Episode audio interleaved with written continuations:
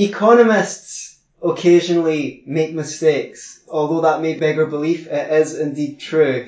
But there is a greatest error in the history of economic thought. Welcome to episode 85 of the Scottish Liberty Podcast with me, Anthony Samroff. And me, Tom Webb. Our special guest today is George Reisman, Professor Emeritus at Pepperdine University and author of Capitalism, a treatise on economics, which you can find at www.capitalism.net George Reisman's site and Amazon.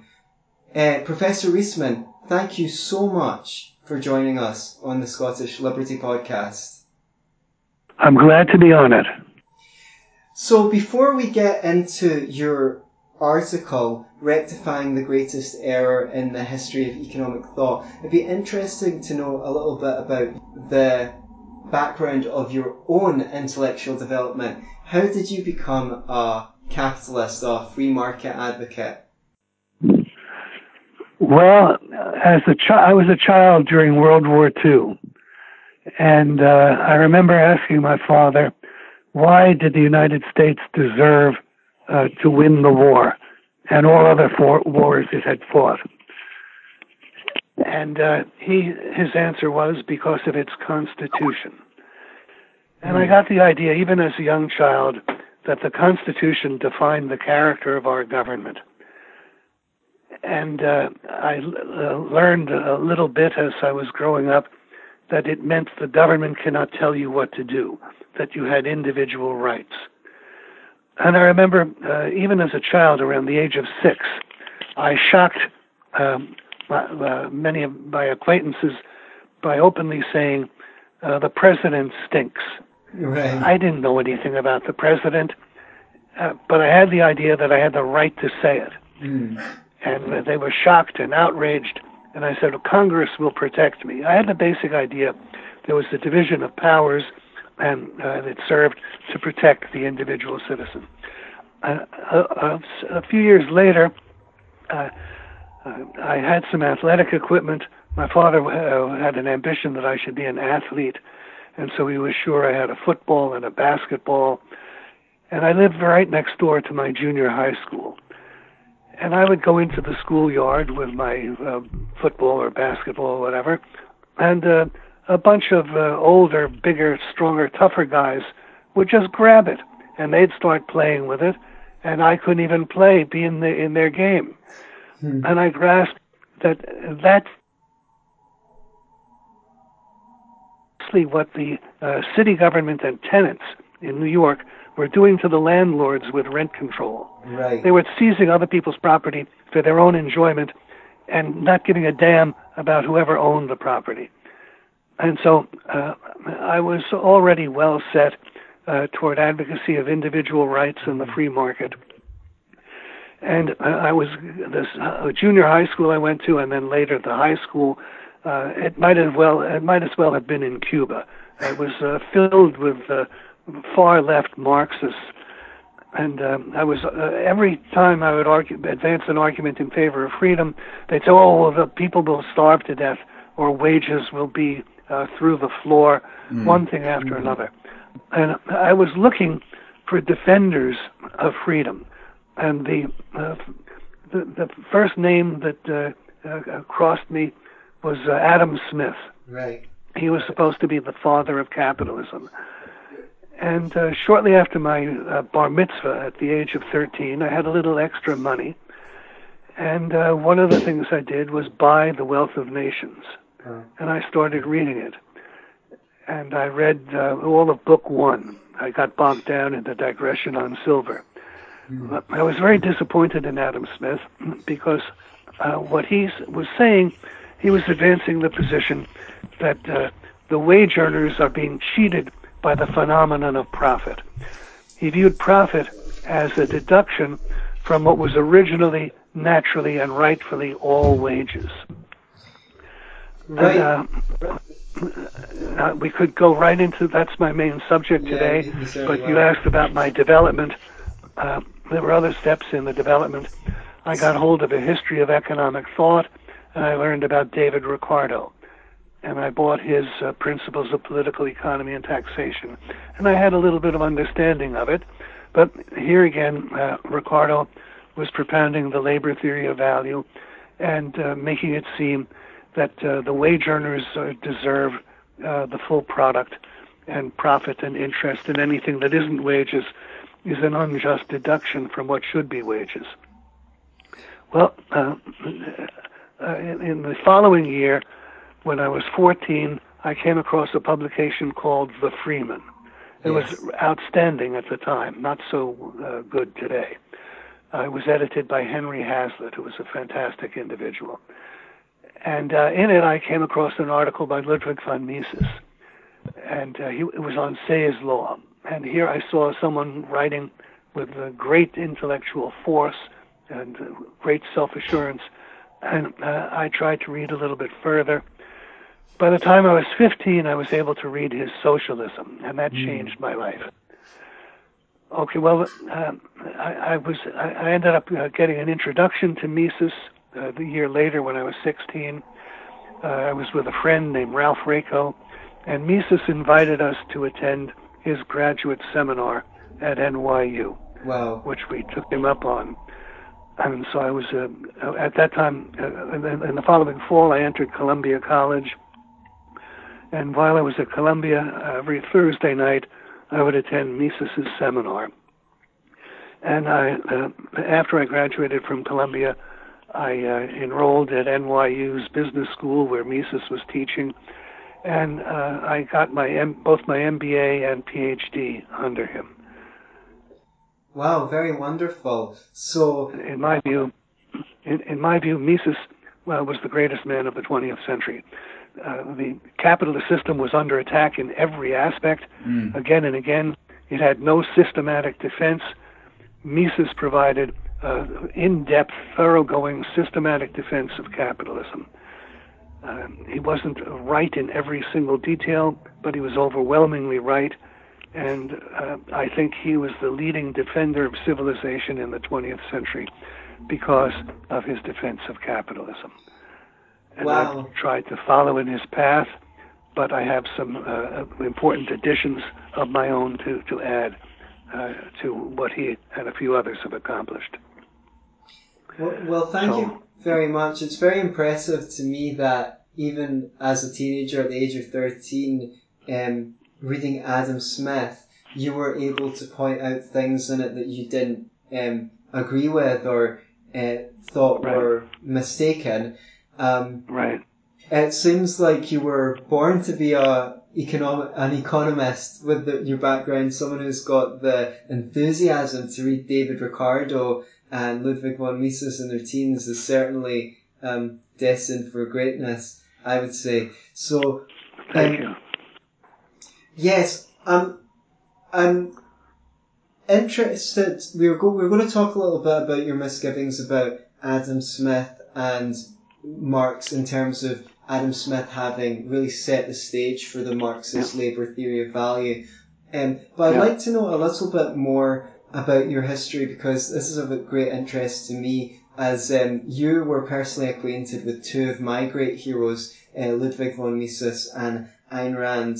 And I would, would just like to hear a little bit about, well, two things. It really breaks down to four questions because what your association was like with each of them, what you learned, what you learned from each of them, um, and a little bit about how you found them to be as human beings. Because obviously, I was born um, 32 years ago, and I would never have a, I, I don't have access to uh, the testimonies of that many people who met these people in person. So that's very precious to me. Well, the way I met Ayn Rand was uh, once I was in Mises' seminar. Uh, I met uh, a man named Murray Rothbard, whom I'm sure some of the members of your audience yeah. at least uh, have, have, heard. And I became very close friends with Rothbard uh, from the time I was 16 to the time I was 21. and um, about a year after I met him, there was a group of us. Uh, we called ourselves the Circle Bastiat. Mm and it included uh, Ralph Raico and Leonard Liggio, uh, Bob Hessen, Ronald Hamowy, and, and a, a couple of others. And uh, one night, Rothbard uh, mentioned Ayn Rand, and he described her as a really fascinating person, and uh, we all wanted to meet her. And so uh, he arranged for a meeting uh, in July of 1954. I think it was uh, July 11th. We had two Saturday night meetings, that both of which lasted till five in the morning the next day. And uh, uh, I was a utilitarian, having studied under Mises and absorbed his philosophy. And Ayn Rand, of course, was the uh, founder of objectivism. And so uh, the discussion became uh, very contentious. And uh, I, was uh, surprised that I couldn't uh, overcome her and that she kept pushing me to take positions I didn't want to take. Right. Wow. And so, and you know, one thing led to another. At some point in the discussion, um, I expressed the view that in order for motion to be possible, there had to be a void, an absolutely empty space. And she responded to that that that was worse than anything a communist could have said. Wow. and uh, her reason, of course, was that I was claiming that non-existence, the void, exists. Right. Uh, and uh, I was stunned by uh, her statement and argument, but I I got to understand it uh, sometime later. Anyway, uh, we parted on not too friendly terms. And uh, four years later, Atlas Shrugged appeared, or three years later, I guess, 1957, three years later. And uh, I read Atlas and uh, uh, was sucked into it. I did nothing for four days, except I had to stop to eat and sleep. Um, and I, I was uh, absolutely overwhelmed by Atlas. And so all of us, uh, uh, Rothbard, myself, Raico, et al., uh, we came down and met Ayn Rand again, and this time on uh, um, uh, much friendlier terms.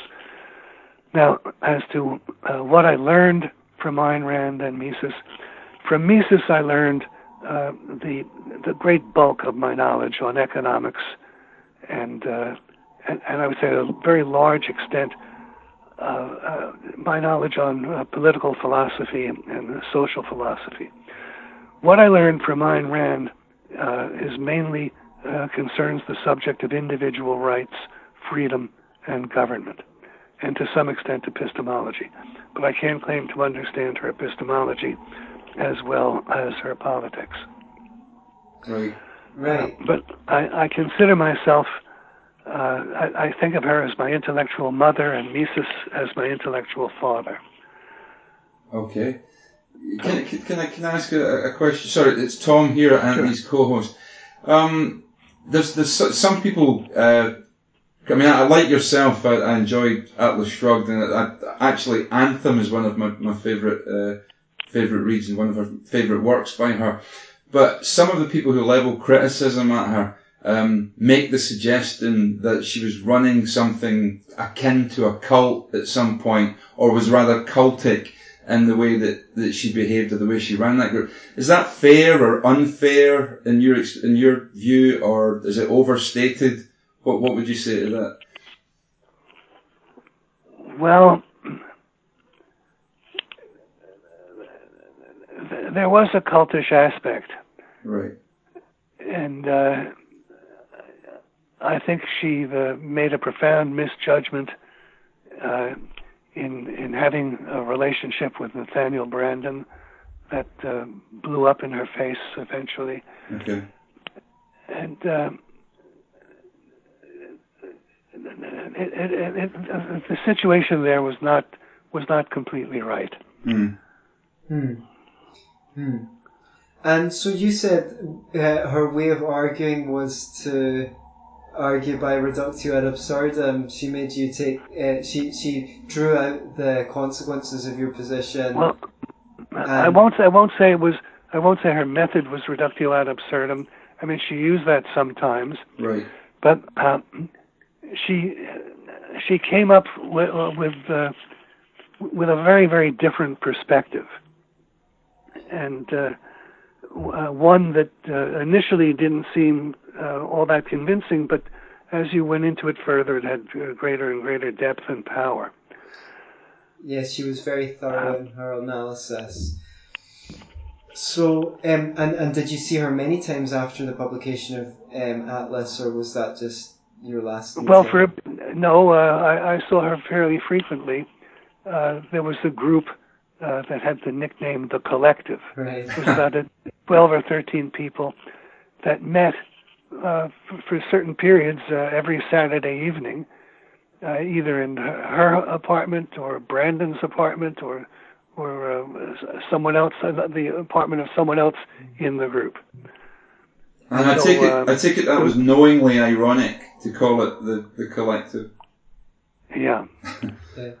Um, so uh, that had a substantial influence on me, just uh, uh, listening to her views on one subject after another. And uh, there was a series of 20 lectures that Branden gave uh, on uh, introduction to philosophy, uh, to objectivism. Uh, and uh, that was uh, written largely with her uh, uh, editing. And so that was very informative too but the, and also her nonfiction essays.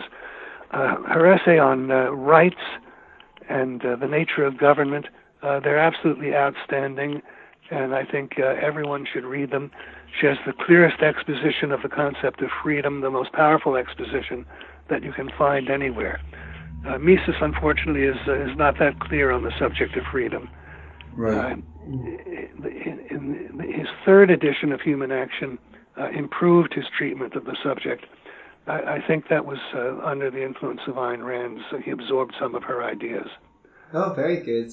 He abs- he absorbed some of Rand's ideas, and um, was his relationship to you pure um, profe- professional as um, your supervisor for your PhD, your mentor? Uh, Mises was my mentor, yes, um, but we didn't have uh, discussions uh, about what I was doing. Uh, I uh, worked and worked, uh, and my PhD dissertation was called "The Theory of Originary Interest," Hmm. and uh, it was 640 double-spaced type pages, and I handed it in. And uh, there were, uh, I think, altogether he, him and uh, two other members of my reading committee, and one of them rejected it Wow. and uh, so at that at that point I, I had to radically reduce the thesis. It, it was originally 640 pages. Uh, one day I may publish it. I have it set up in PDF format, all typeset and all. And uh, I eliminated uh, everything I think um, except one large chapter, and I uh, I wrote a new 30 page introduction and uh, maybe a new 30 page conclusion. And uh, finally, the response of the troublemaking committee member was uh, well, he read it, he liked it much better, except for the uh, first 30 pages, and he hadn't read the last 30. So he, he managed to like the same thing he had rejected. and it was at that time that I uh, changed uh, f- from the term originary interest, and I uh, went to the term profit. Right. I think I think profit is the the more appropriate term, and that's a source of friction between me and uh, most of the other Austrians. Right. Would you like to um, explain the uh, friction, the difference in opinion? Well, the main thing I would like to explain is uh, it'll be, be apparent, I think, in my critique of uh, the framework of the Marxian exploitation theory, because that's what I consider the greatest error in the history of economic Yes. thought. Yeah. You know, Adam Smith is usually um, blamed, is usually denounced as a, um a proto-Marxist uh, because of the labor theory of value and the iron law of wages the, the iron law of wages being the doctrine that wages tend toward minimum subsistence. That's right. And now, his, history seems to have disproved that fact since wages have right. increased in real terms. Right. All right. Well, now, the iron law of wages is certainly incorrect, and the labor theory of value is incorrect. But the main error of the exploitation of the exploitation theory is neither the labor theory of value nor the iron law of wages, but its framework. And its framework is that the original form of income is wages. Uh, Adam Smith postulates what he calls the original state of things. And in this original state of things, there are supposedly manual workers uh, who are producing and selling products. There are no capitalists. Uh, capital has not yet been accumulated. Uh, so these manual workers, somehow without any capital, are producing and selling products. and Smith argues that uh, in this state, uh, uh all the whole produce belongs to the laborer. Mm. here he says, in that original state of things, I'm quoting now from The Wealth of Nations, I think it's the chapter on wages. In that original state of things, which precedes both the appropriation of land and the accumulation of stock, but which meant capital, the whole produce of labor belongs to the laborer. He has neither landlord nor master to share with him. Mm. And then he goes on, had this state continued, the wages of labor would have augmented with all those improvements in its productive powers to which the division of labor gives occasion. And then he goes on uh, to claim that uh, uh, first land rent is a deduction mm-hmm. from what uh, naturally, rightfully, originally was wages. Then the profits uh, of the uh, capitalists in the land, and finally he says the pro- the produce of almost all other labor besides agricultural labor is liable to the like deduction of profit. In all arts and manufactures, the greater part of the workmen stand in need of a master employer to advance them the materials of their work and their wages and maintenance till it be completed. He shares in the produce of their labor, or in the value which it adds to the materials on which it is bestowed, and in this share consists his profit. So, this is the fundamental framework of the exploitation theory right. that wages are the original, primary, rightful income, and then later, when capitalists appear oh, and profit uh, appears, the profit is a deduction from what naturally, rightfully, and originally was all wages. And that's what I call the greatest error in the history of economic thought. Because if we look carefully, and here let me, I have to uh, make reference to another major proposition of classical economics, uh, advanced, this one advanced by John Stuart Mill and it's known as demand for commodities is not demand for labor. And Mill argues when you buy a commodity, the produce of labor, you are not paying wages. That mm-hmm. wages are paid before the, pro- the product is produced, not in the purchase of the product. Yeah. And that is a profound truth. And the full title of my article is uh, Rectifying uh, the Greatest Error in the History of Economic Thought uh, John Stuart Mill's demand for commodities is not demand for labor yeah. versus the framework of the Marxian exploitation theory. Because let's look at this a little closely. if we've got workers producing and selling products, the money they receive is not wages. Wages is money paid in exchange for the performance of labor, not for the products of labor, but for the performance of labor itself. And if you pay wages, you don't have to pay for the product. You own the product by having paid the wages. Mm. Uh, consider, imagine, for example, uh, you hired a housekeeper and you gave her money uh, to buy food and so forth, and now she's serving you dinner. Would you be presented with a check for dinner? No. No. No, and why not? Because you already own the dinner since you paid for the labor and everything else necessary to uh, produce the material, the, uh, the the product. Yeah. If you in fact buy the inputs, you do not buy the output. You already own the output. Mm, if you right. buy the output, it's because you have not bought the inputs. Right. Now, these workers in Adam Smith's original state of things uh, were producing and selling products, or to whatever extent they were producing and selling products. Sure. Maybe the products might only have been a rock and a stick, And Smith himself gives such an example. He refers to Scotch pebbles. Yeah. Um, there, there were a group of people in Scotland who were gathering pebbles from the seashore and they're selling the pebbles. And Smith assumed that when they sold the pebbles, they were being paid wages. They weren't. They were being paid a sales revenue, a product sales revenue. Mm. So the first point to realize is that in the original state of things, the money the workers were paid was product sales revenues, not wages. There were no wages. Mm. Now, because there were no capitalists, a capitalist, according to Smith and also to Marx, is someone who buys for the sake of selling.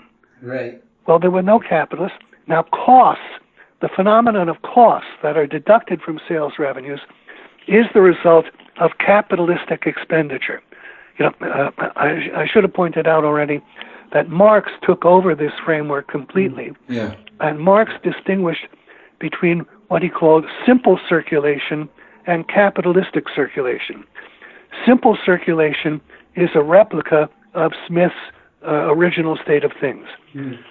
Simple circulation is described by the sequence CMC commodity, money, commodity. The workers are producing commodities, C. They're selling the commodities for money, M. Mm. And then they're using the money to buy other commodities, CMC. Okay. That's simple circulation. Mm. Now, capitalistic circulation is money, commodity, money. Mm. The capitalist lays out money, M, produces, has the workers produce a commodity, C, which is then sold for a larger sum of money, M prime. Right. Which he thought was okay, exploitative. Now, yeah, that's what, and that's where ex- exploitation came in. That's where profit came in, and it came in as a deduction from what was originally naturally and right for the all wages. Now the joke is that in CMC and Smith's early uh, Smith's original state of things, there are no wages, there's sales revenues, and because there's no capitalistic expenditure, no buying for the sake of subsequently selling, there are no costs. A cost that appears in a business income statement represents money that has been previously expended for the purpose of producing the product that is going to be sold. It's the initial M. Mm. Costs, including wages, are found in the initial M in the MCM sequence. Now, if there are no capitalists, no M, it's just CMC, the only income is profit. The income of the workers in Smith's early and rude state of society, his original state of things, their income is not wages but profit. Profit is the original primary labor income. And what the capitalists are responsible for is not the phenomenon of profit, since that's already there without them. They're responsible for the phenomena of wages paid in production right. and the other expenditures that show up as costs. So capitalists are responsible uh, not for creating profit and deducting it from wages, but for creating wages and other costs yeah. which serve to reduce the proportion of sales that is profit. The capitalists create wages and reduce the proportion of sales that is profit. It's the exact opposite. Right, right, yes, and um, it's interesting because if you take the view that um, capitalists are just skimming something off the top, just skimming pro, um, um, a little profit off the top and exploiting the workers, why aren't the workers uh, going to the bank and buying over the factory, kicking out the capitalists to sell, sell save on a 12% profit margin and deliver a cheaper product? Obviously, the capitalists must be providing some value to the workers, otherwise, they would just be self employed instead. They would make more money being self employed. they're the making more money. They're making more money as wage earners working for the capitalists than they would as sellers of products. Right, they're making right. uh, higher wages than they would profits.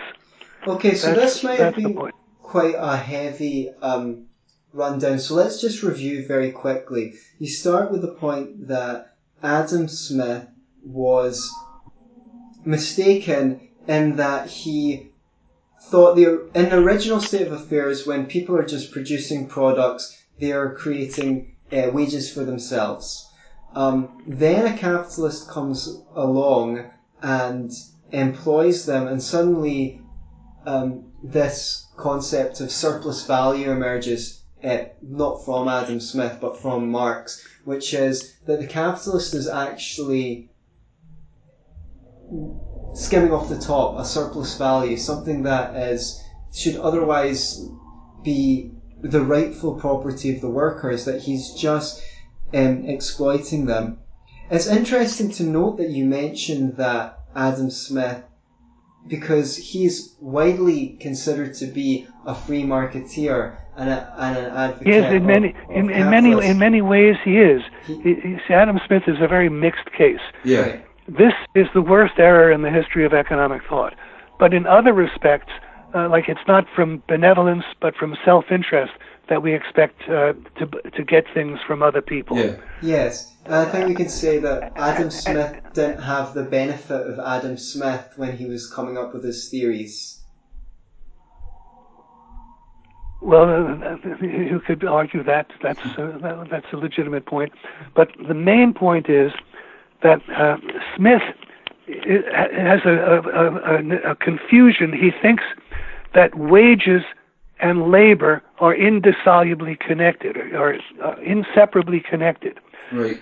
when in fact profit is the original labor income. Profit was the income of the manual workers in the original state of things.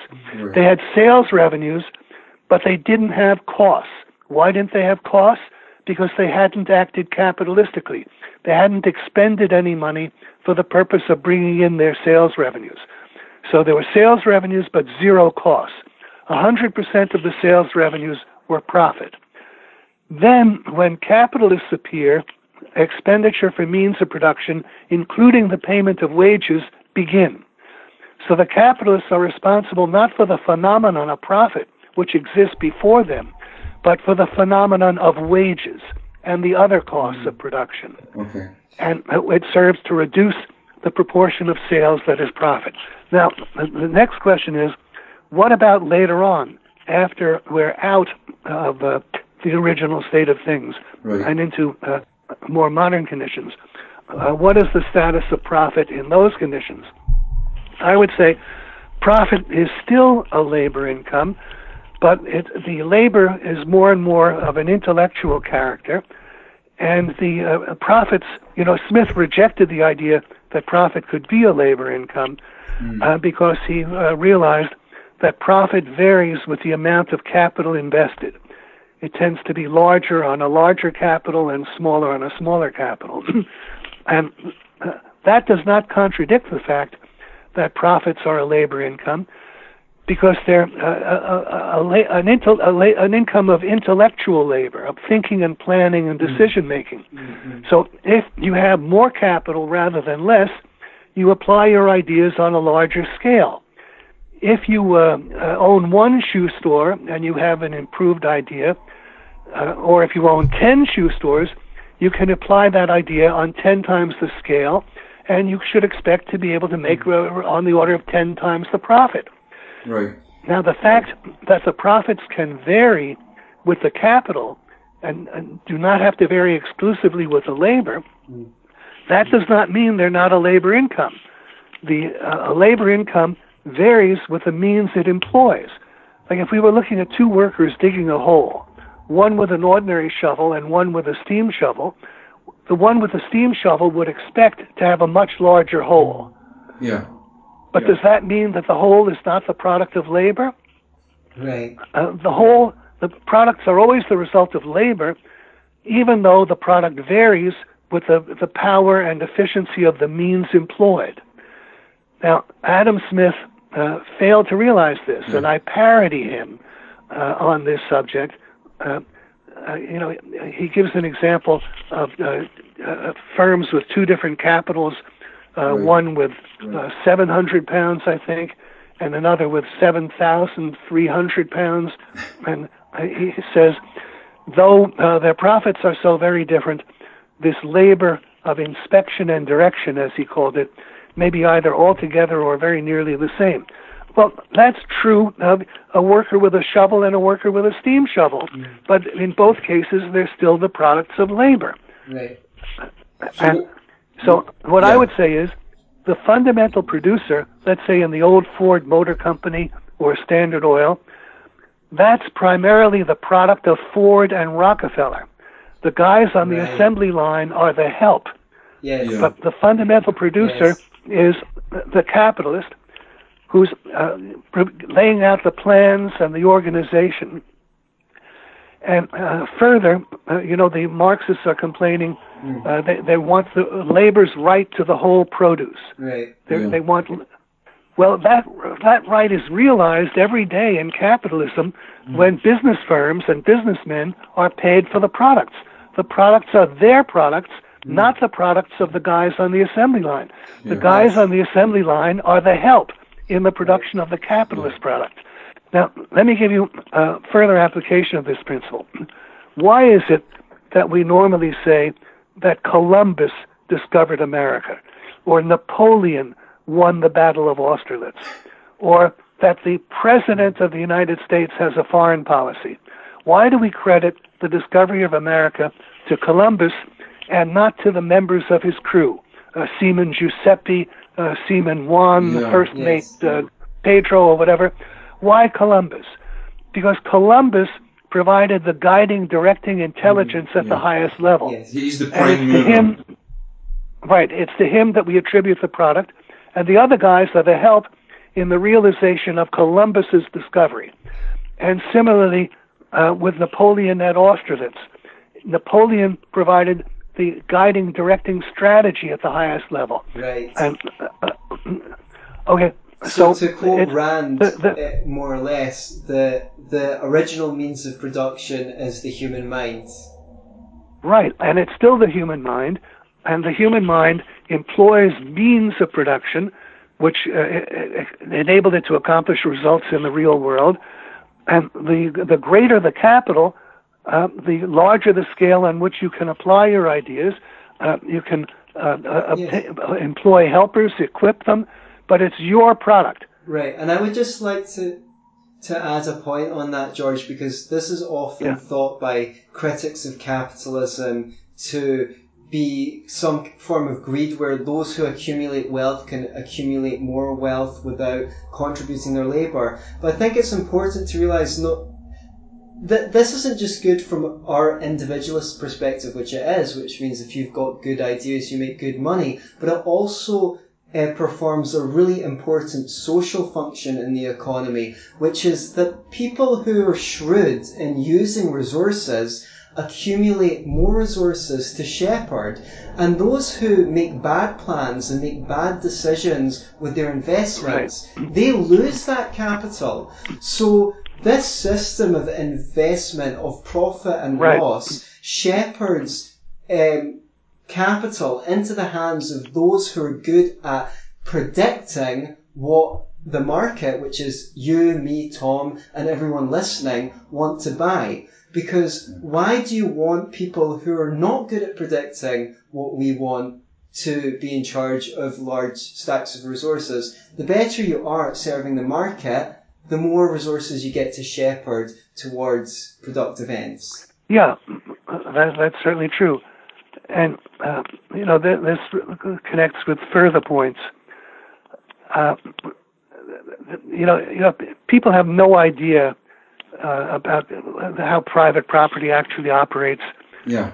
Um, they don't realize that you benefit. You don't have to own something to benefit from it. That's so true. You don't have to own the steel mills and the iron mines and the auto plants to get the benefit.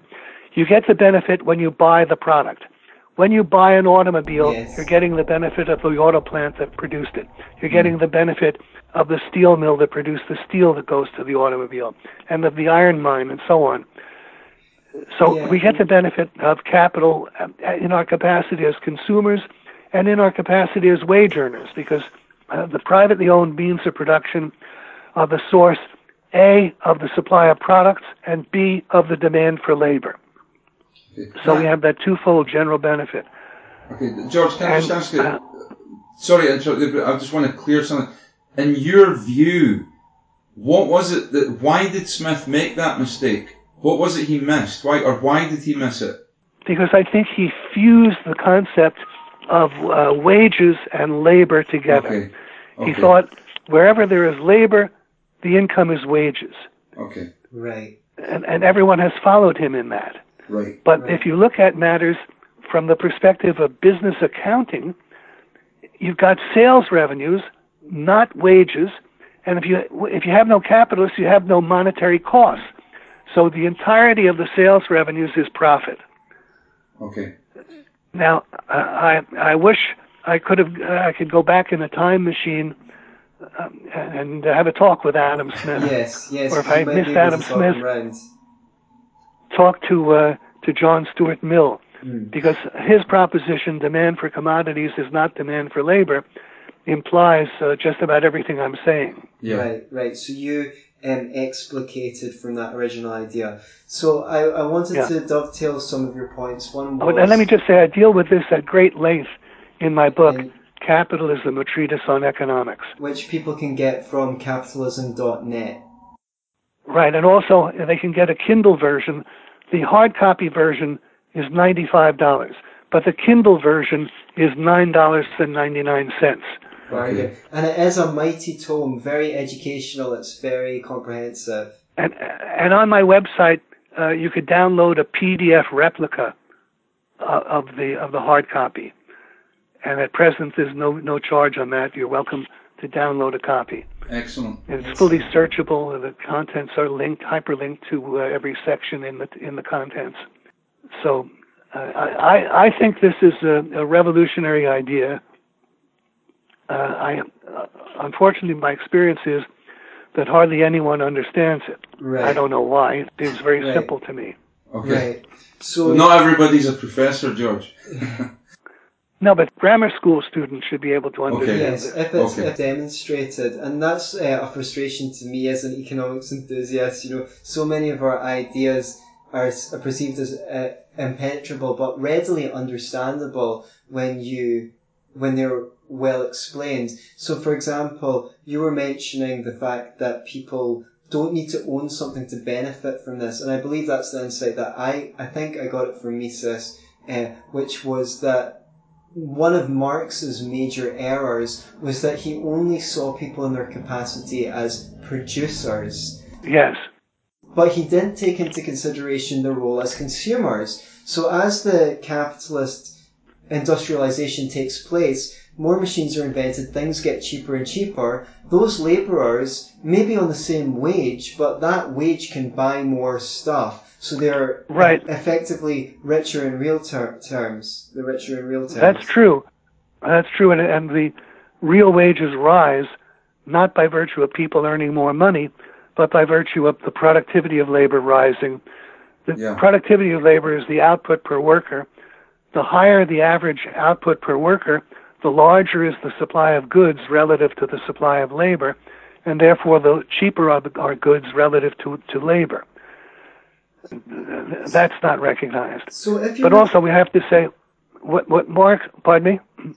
um, please finish your point first. Yeah. I, what Marx also held, uh, he claimed with the iron law of wages that if you could reduce the price of the workers' necessities, the capitalists would immediately follow that up by slashing wages. Right. That the capitalists have total arbitrary power over uh, wages. But that's not true. No. labor la- uh, labor is scarce and it's required in the production of everything there is a greater implicit desire for labor than there is labor labor is fundamentally scarce what causes unemployment is not that we don't need the labor but that it's overpriced Right. Right. and as wage rates fall, the quantity of labor demanded grows. And under capitalism, wage rates fall no lower than to the full employment point.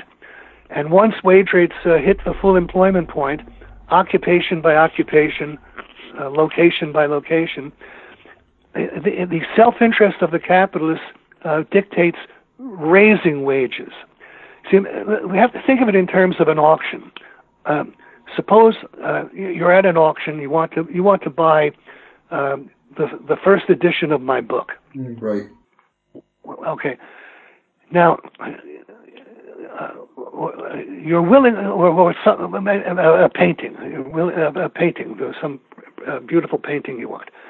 Let's say you're willing and able to uh, spend up to $2,000 to buy this painting. There's someone else who's willing and able to spend up to $1,000 to buy the painting. Now you'd rather get the painting for less than 2000 You don't want to spend your maximum. Mm. You'd rather get it for 1000 than 2000 You'd rather mm-hmm. get it for 500 than 1000 yeah. You'd rather get it for nothing at all. all right, what happens if the bidding starts and you insisted on bidding no more than $900? But there's yeah. someone else who's willing and able to pay up to a thousand. Yeah. You, you then he would get it. Yeah. yeah. Right, so what does your self what does your rational self interest require? Is it to seek to pay the lowest price you'd like or could imagine, or rather to pay the lowest price that is simultaneously too high for your next nearest bidder? Yeah. That's right. that's what you want. Yeah, your self interest is to pay not the lowest price you'd like, hmm. but the lowest price above a thousand dollars. That's the yeah. maximum bid of your next nearest bidder. Well, it's the same with employers. It's just instead of one unit of, of supply being available, there are millions and tens of millions. Mm. But still, uh, if the price, if the wage goes below the full employment point, so that uh, there are employers able and willing to pay more, but the labor they want is being snatched up by other employers not able to pay as much. Right. Well, what what does their self-interest dictate? They have to raise wages. They yeah. must raise wages. They must knock out the competition of the uh, less uh, c- capable employers, the less uh, uh payment uh, capable employers. Yeah, so and that's what happens. Yeah. When there is a labor shortage, employers will conspire with the workers to break the law. If you have mm. wage controls and there's a labor shortage, employers will give out phony promotions as a means of raising wages. Mm. Yeah. So fundamentally, you, you can't pay someone much less than someone else is willing to pay them, and uh, so fundamentally, the wage that someone accepts is not an arbitrary sum set by the capitalist, but uh, um, arrived at by the laws of supply and demand. Um, if you gain more skills, you're liable to command a higher wage. Um, yeah, if if you have a free labor market, if you have a free yeah, labor market, right. that's true. That's true. Because then, if there's unemployment, wages go down, but they stop going down when the uh, the full employment point is hit. Yeah. Occupation, but one occupation at a time. Like full employment for carpenters in Des Moines, that stops the further fall in wages of carpenters in Des Moines. Right. So you don't have to have full employment across the whole economy for this to work. It works occupation by occupation, location by location. Right. So what? It's to the self. You see, uh, what people are walking around with, they have the idea. Well, the workers need their wages. They mm. must work or they'll starve, and employers are greedy. Yeah. So they have, they think of this combination of worker need and employer greed, and they think uh, put the two of them together, and wages go to the floor. They'll go at the subsistence or less than subsistence but the reality is, the need of workers is irrelevant to the wages they actually have to accept. Right. And an example I right. give of this is imagine that you had uh, a late model car, uh, okay. but you're committed now to take a job. Uh, I, I, use the example of uh, Manhattan Island in New York City. I imagine it's the same in London. Suppose here you are, you're living in Scotland, you own a car, and it's no problem to to park it and garage it and whatever. But if you were to move into a densely populated city, uh, you have a very big expense to yeah. garage the car, yeah. or else spend half your life looking for a parking spot. And if you can't do that, you must get rid of the car. How much would you be willing to sell it for? Well, for for as, as high a price as I possibly could command. Possibly. how much would you be willing to take? What would be the lowest you'd be willing to take? You must, you can't keep the car. You're going to London or wherever. You must right. get rid of the car. Right. So I would say you'd be willing, if necessary, if there were yeah, no alternative, yeah. yeah. sure. you'd pay to call a tow truck to take yeah. it away to the junkyard. Okay. Right. Yeah. Because okay, but you don't have to do that. Why don't you have to do that? Because late model used cars are scarce and right. valuable. People want them. So there's a market in those cars, and you can sell your car at the prevailing market price for such cars. Even though you're willing to sell it for nothing or pay to have it taken off your hands, that's irrelevant. In the same way, the willingness of workers to work for minimum subsistence if they had no alternative, that's irrelevant. Wages are determined by the competition of the employers for scarce labor. Yeah. Right. Now, so the worker need is irrelevant to wages. Yeah. And now, what about employer greed? Well, we've just covered that a few minutes ago. Sure. Employer greed, you know, the self-interest of the employers again is not the lowest wages they would like, but the lowest wages that are simultaneously too high for other potential employers uh, to pay. Yeah. So, so why, in your So- opinion, George, does, does this myth persist of the drive to the bottom? Pardon me? Why did if, I mean the, this? This would seem straightforward, but why does the myth of this, the drive to the bottom, the idea that the, you know wages will go down, why does that persist? Why why does the idea that wages Yeah. go to the minimum subsistence level? Yeah, yeah, Okay. All right. Because uh, it, it's a mistaken thought. I mean, why Right. why does any wrong idea persist? yeah, Mm.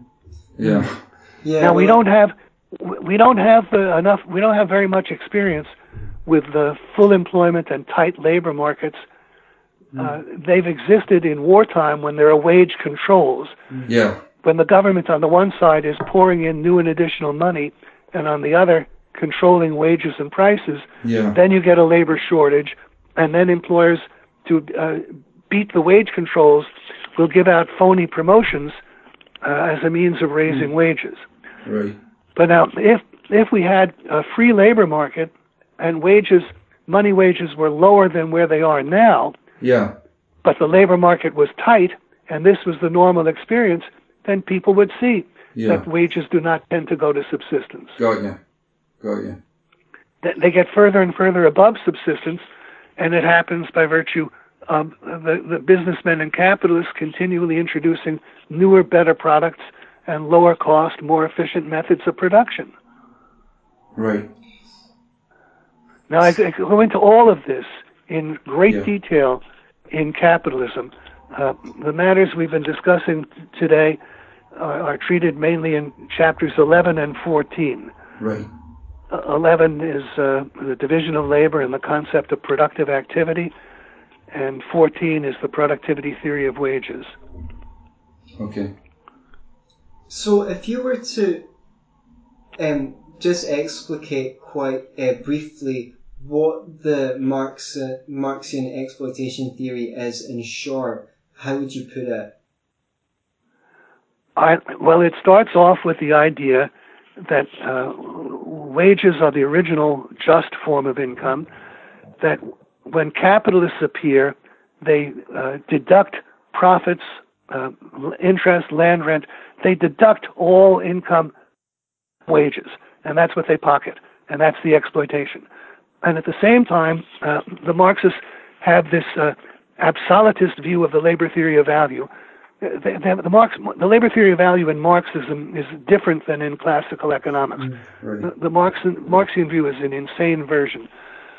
I, so they argue the, the basis of profit, according to the Marxists, is that the worker can produce a larger output than is required to sustain himself and enable him to work.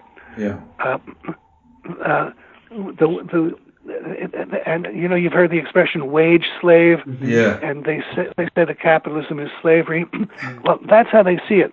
Because uh, ask yourself, what is it that enables the slave owner to gain from owning a slave?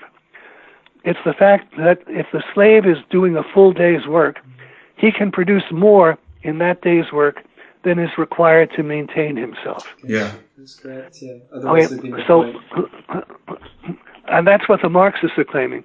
Uh, the Marxists, uh, Marx's own example is he imagines that the working day is 12 hours, but the wage earner only needs the products of the labor of six hours to live. Mm. So the, the capitalist gains six hours of surplus labor time. six hours of labor time over and above what's required to support the worker. And, and the worker is in the same position as a slave. The master gains from a slave because the slave can produce more than is required to maintain the slave. And that's the position that Marx right. says the worker is in under capitalism. And it always amazes me that uh, Marxists seem to think taking a job and being paid, paid a wage which is voluntary is somehow exploitative, but uh, being forced to pay taxes which is not voluntary is not exploitative. It seems like a, a crazy measuring stick. Um, I was also reminded of the point raised by von Bawerk that the capitalist puts up front, the, um, gets paid last. He puts up front the money at the beginning, and if there's a profit, right, he right. gets paid. So actually, he's being paid for the time value of money. The the all the wage labourers they get paid right away up front, whereas um, he's unburdening them of having to produce something then then sell it. They get paid as they produce. Bawerk's critique of Marx is uh, truly ingenious, mm. but unfortunately, he's accepting the, uh, the, the framework of the exploitation theory right. oh, because he's imagining that the uh, wage earner is the primary producer and that his income would be wages. Now, if in fact we had, uh, you see, von Bawerk is imagining uh, one worker is producing materials that the next worker converts into uh, uh, uh, steel parts. A third worker is assembling it into an engine uh, he's got five workers in this mm-hmm. example. But if we had an arrangement like that, uh, the income that these workers would be earning would not be wages but profit. Right. They're producing a finished engine in five years. They would have sales revenues, but there's no money costs. Right. And so they would have to divide profit. And the, the capitalist is the one who introduces the wages. He's responsible for the phenomenon of wages. Right, so when we discussed Adam Smith, you mentioned that in many ways he's a free market economist, but he had some bad yeah. ideas thrown in. He had a horrible idea. This is this is really an awful, awful idea. The the primacy of wages, that and, wages and, are the first income. And being a great intellectual and a forerunner, many people accepted that idea blind. Now, here's a more uh, interesting, controversial question: Do you think that Marx had any good original ideas? Well, uh, he has one one idea that can be used, one useful idea, and that is uh, uh, his idea of capitalistic circulation, MCM prime, mm. can be used uh, to uh, represent the economic degree of capitalism. How capitalistic is the is the system economically? Now, uh, in Smith's original, the way we can do it is we divide the first m by the second m. Okay. m over m prime. That represents the economic degree of capitalism. In Smith's original state of things, the first m is zero. So we have zero over m. The system is not economically capitalistic at all. The more economically capitalistic is the system, the higher is m over m prime, that means wages are going to be uh, higher relative to profits. The first M is the costs, the second M is the sales revenues. The higher our costs relative to sales revenues, the, the more economically capitalistic the system is. You have to apply this proposition on the basis of the whole economic system, not on the basis of, of an individual industry which is in competition with all the others. But the system as a whole is the more economically capitalistic, the higher is the buying of the means of production relative to the sales. And now, uh, the, the higher is, is M over M prime. Not only are wages higher relative to profits, which is the difference mm-hmm. between the two M's, but the larger will production be and the more rapidly rising because the higher is the demand for capital goods the demand for machinery, materials, etc., which is which along with wages is included in the first M. The the money being outlaid is to pay wages and to buy materials and machinery. The higher is the expenditure for materials and machinery relative to the expenditure for consumer goods, the more the economy concentrates on capital goods, the larger will be the supply of capital goods, and the more rapidly growing it will be, which means the, the more rapidly growing, the higher and more rapidly growing will be the productivity of labor. So as the system becomes more economically capitalistic, more M relative to M prime, the wage share of national income becomes larger and real wages rise yeah. because prices fall and continue to fall relative to wages. So I go into that in great detail in chapter 14. Okay, capitalism. great. So I just want to say a little bit about theories of value before we go because yeah. you, you're um, the labor theory of value. Um, I mean, if the Marxian view is correct, then we can pay some people to dig a hole and then pay some other people to fill up that hole again, and they've apparently created some value because there's labor. No, no. Yeah, yeah. No. Uh, um, so is that is that an unfair categorization of the labor theory of value? Well, it depends. Um, in that form, Marx talks about socially necessary labor. Right. That uh, the value of products reflects the amount of labor that is socially necessary. As seen by so, him. Well, uh, or seen by him, or we, we can concede that point that uh, yeah, yeah. if if in there's no reason to uh, dig a hole and then fill it up again. Right. Uh, but it is true that in his theory, uh, that should make the thing more valuable. Uh, Marx, see, Marx ignores everything else besides labor. Right. Okay. Ricardo was very different. Ricardo uh, acknowledged the time factor and the rate of profit, and also uh, all kinds of individual scarcities. Uh, I don't know if you've read Ricardo, but he has a statement uh, scarce uh, books and coins, uh, paintings by old masters, whatever. Their value has absolutely nothing to do with the quantity of labor required to produce right, them right. and was expended in producing them. He, he and also, I'm sorry? I, am just saying he noticed that they were valuable because they were scarce rather than because. Yeah, they were scarce, and there was their value was determined by their utility. And Ricardo would have agreed marginal utility had he been aware of the concept. Right. Yes. So that. So that. Okay. Yeah.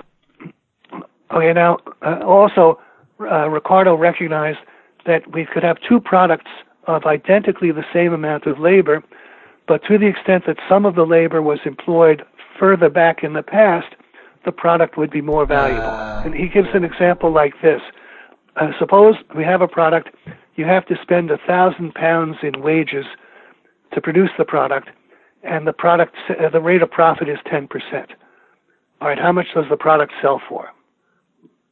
Eleven hundred pounds. Right. Right. Now suppose we we take half of the labor and employ it two years back. We spend five hundred dollars, uh, five hundred pounds on a quantity of labor.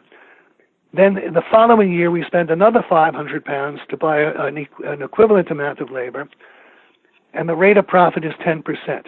How much will that product sell for? We have 500. Uh, you have to allow 10%, so that the product was w- w- would be worth five 550. Then we have 500 more in wages. Mm-hmm. The total cost of this product is 1050, 1050 pounds. Yeah. What will it sell for? Well, it's 10% of 1050. It'll sell for 1155. Sure. So, and now you can get more extreme. Suppose we have uh, an equal quantity of labor employed in the production of 40 year old scotch uh, versus that same quantity of labor employed in uh, the production of a product that'll be ready next year. Well, if the rate of profit is 10%, the one product will be worth a thousand times 1.1, and the other will be worth a thousand times 1.1 to the 40th. Okay. So, Ricardo was excellent on these kinds of cases. Mm. And also, if the rate of profit changes, it's going to change the relative values. So Ricardo saw that. Uh, it's wrong to, to think of Ricardo as a Marxian. Uh, he's very different. So, and also, uh, you see, Marx believed in the iron law of wages, that wages would go to subsistence. Yeah. Now, there was a sense in which Ricardo believed that too, uh, insofar as he thought population growth would require uh, taking uh, poorer and poorer land into cultivation mm. and cultivating the existing land ever more intensively. Well, uh, if that were the if those were the facts, uh, wages would be falling, mm-hmm. and they would hit subsistence. But if you have economic progress, as we had, then uh, there is no tendency for the productivity of labor in agriculture to fall. In fact, it's r- risen so much that a great deal of land was thrown out of cultivation. Like there's a lot of land in Britain that was cultivated back in the 18th century mm. that stopped being cultivated later in the 19th century because uh, supplies of American grain could be imported right. much cheaper. Uh, uh, so you had the return to pasture. And right. with modern technology, we keep improving the productivity of labor in, in agriculture and everywhere else. So there's no possibility of the uh, so-called iron law of wages working by that dimension. But Marx, his iron law of wages was not the uh, the fact that you'd have diminishing returns and the need to uh, cultivate ever inferior grades of land. He, his version of the iron law of wages is the capitalist just arbitrarily puts the wages at minimum subsistence. Right. Right, because he so, has he has the power to do that. Um, that's the that's yeah, the mistaken so, idea. Right. So the, we, we, one of the things I try to do in my book is uh, dehomogenize Marx and classical economics. They're very, very different. Right. The right, classical economists, w- whatever their errors, they had great, magnificent things to say, and the the Austrians uh, ignore them at their peril. Right. Right and um, you've you've kind of sieved out the bad ideas and kept kept the good ideas. Right. I, I think there's one there's one basic line of thought in economics, and, and it includes the classical economists and the Austrian economists. Yes. It runs from Smith or a little bit earlier with the physiocrats and goes to Mises and hopefully beyond. Just before we finish up, I would like to ask um, one more question then, because we know what the incorrect idea regarding um, value is. What is the what is the correct idea regarding value? Like, how is the value of commodities or anything arrived at? Okay, it's arrived at. Uh, we, we start with demand and supply, but demand and supply work mainly in broad factor markets. Demand and supply are at work in determining wages, wage rates, uh, the prices of certain uh, basic industrial commodities that uh, can be produced only in, in limited quantities. Uh, it's at work in determining the prices of uh, uh, rare goods like um, paintings by old masters and, and so forth but uh, the the great bulk of prices are determined on the basis of cost of production. Uh, the, the, that does and the the cost of production are themselves determined ultimately by demand and supply. Wages are determined by demand and supply. That's the most important element in cost of production. Okay. Um, land prices of land are determined by demand and supply. Yeah. But most uh, most uh, regularly produced commodities are determined by cost of production. And interestingly, Böhm-Bawerk and Wieser recognize this. Uh, I'd like to give you a, a, reference on this subject because it's very important. It's in my book. Um, the, there's an article by Böhm-Bawerk that was uh, reprinted in the Journal of Austrian Economics uh, some years ago, toward the beginning of the century, called Ricardo and Böhm-Bawerk on Cost of Production versus the Elasticity of Demand. Okay. Okay. On page 414 in my book, there's a lengthy uh, paragraph here. You mind if I start reading it? This is a quotation from Böhm-Bawerk. Sure. Sure, go for it. Uh, let us alter the order of the presuppositions of our typical example accordingly. Uh, someone possesses a rather large supply of means of production of second order, G2, G sub 2. Uh, from each of these groups, he can produce at will a consumption good of the category A, or one of the category B, or finally of category C. He desires, of course, to take advanced measures toward balanced provision for his various wants, and will therefore draw simultaneously on various parts of his supply of means of production to produce consumption goods of all three categories, and he will produce amounts in each in accordance with his needs. If there is, uh, uh, if there is genuinely balanced provision, the quantities produced will be so regulated that needs of approximately equal importance depend upon the last specimen in each category, and that thus the marginal utilities are approximately equal. In spite of that, it is not impossible that there will be differences, possibly even quite considerable differences, in the marginal utilities, because as we already know, the graduation of concrete wants occurring in any one category is not always either uniform or continuous. Now, uh, he goes on, um, if under all circumstances the marginal utility attainable by a good within its own category were determinative, determinative of its value, then the categories B and C would have to receive a value divergent not only from that of category A, but also from the value of its costs, uh, G2. B would then have a value of 120, C a value of 200. But here we are confronted with one of the cases where through substitution, a possible loss in one category is transferred to another, and as a result, the marginal utility of the latter becomes determinative for the other as well. Thus, if a specimen of category C is lost, it is not necessary to forego the marginal utility of 200, which the specimen would have delivered directly. Instead, it is possible to convert one unit of the means of production G2 into a new specimen C, and in its place, further uh, uh, rather produce one specimen fewer in that category, in which the marginal utility and hence the loss in utility is least. And indeed, that possibility becomes a reality.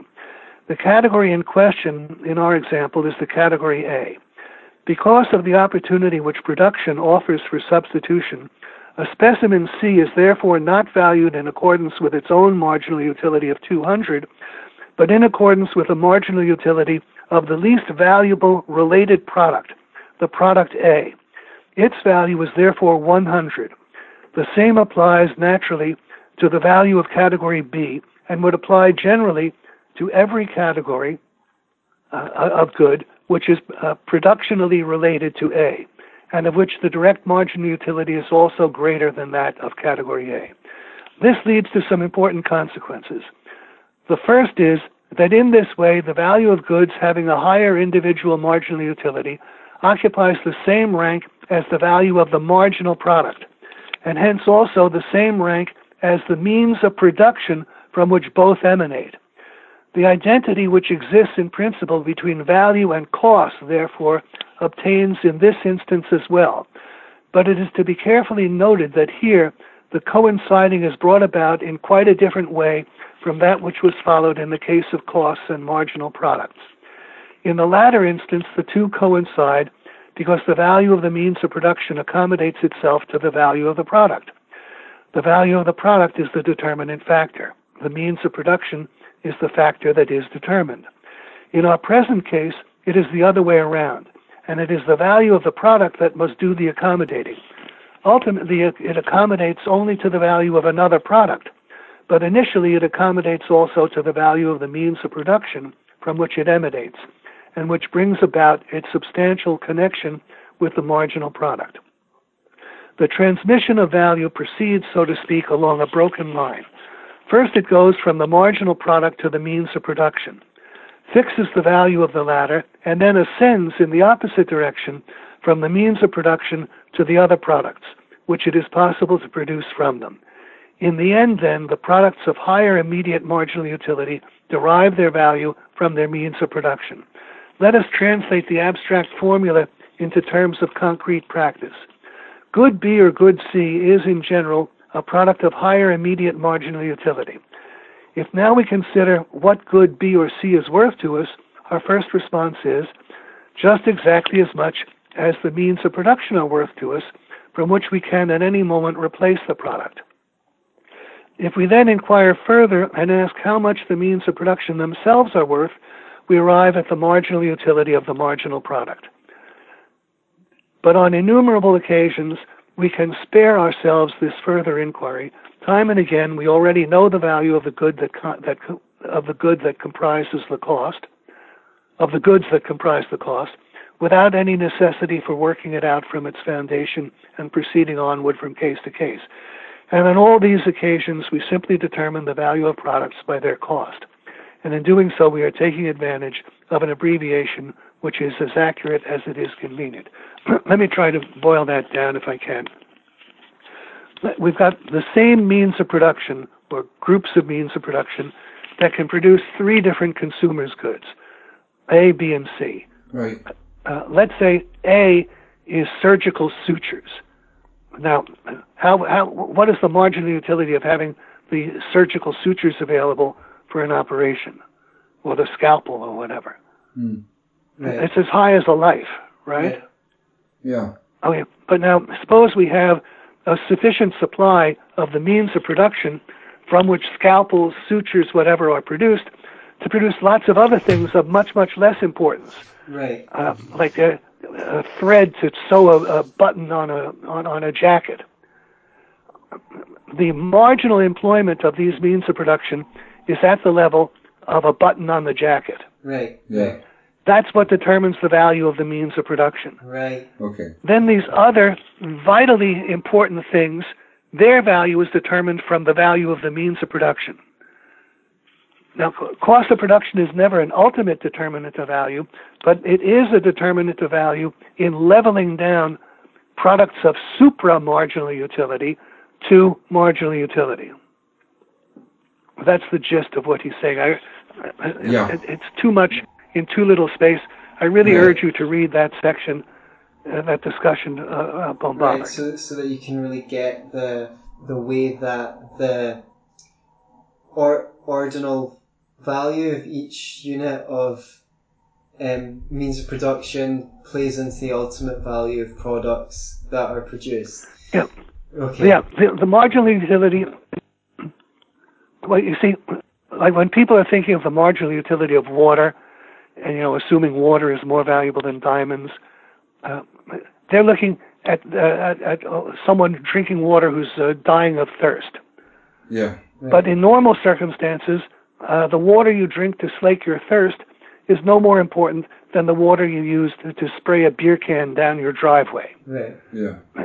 It's determined by the marginal value. Sure. Now, what Bawerk is doing is saying the same means of production can have physically different products. And those physically different products, some of them might be in the category of uh, the water needed to avoid dying of starvation. And uh, other uh, units of the means of production are producing radically lower, less important things. Well, the value of the means of production is determined by the value of the marginal product, and then the value of the means of production comes forward and brings down the value of the supra-marginal products to conform to the value of the marginal product. That's what's present in the cases in which value is determined by cost. Okay. Okay, thank you. I fear we're running out of time, but I certainly feel like I have been uh, a party to the Mises seminar this evening.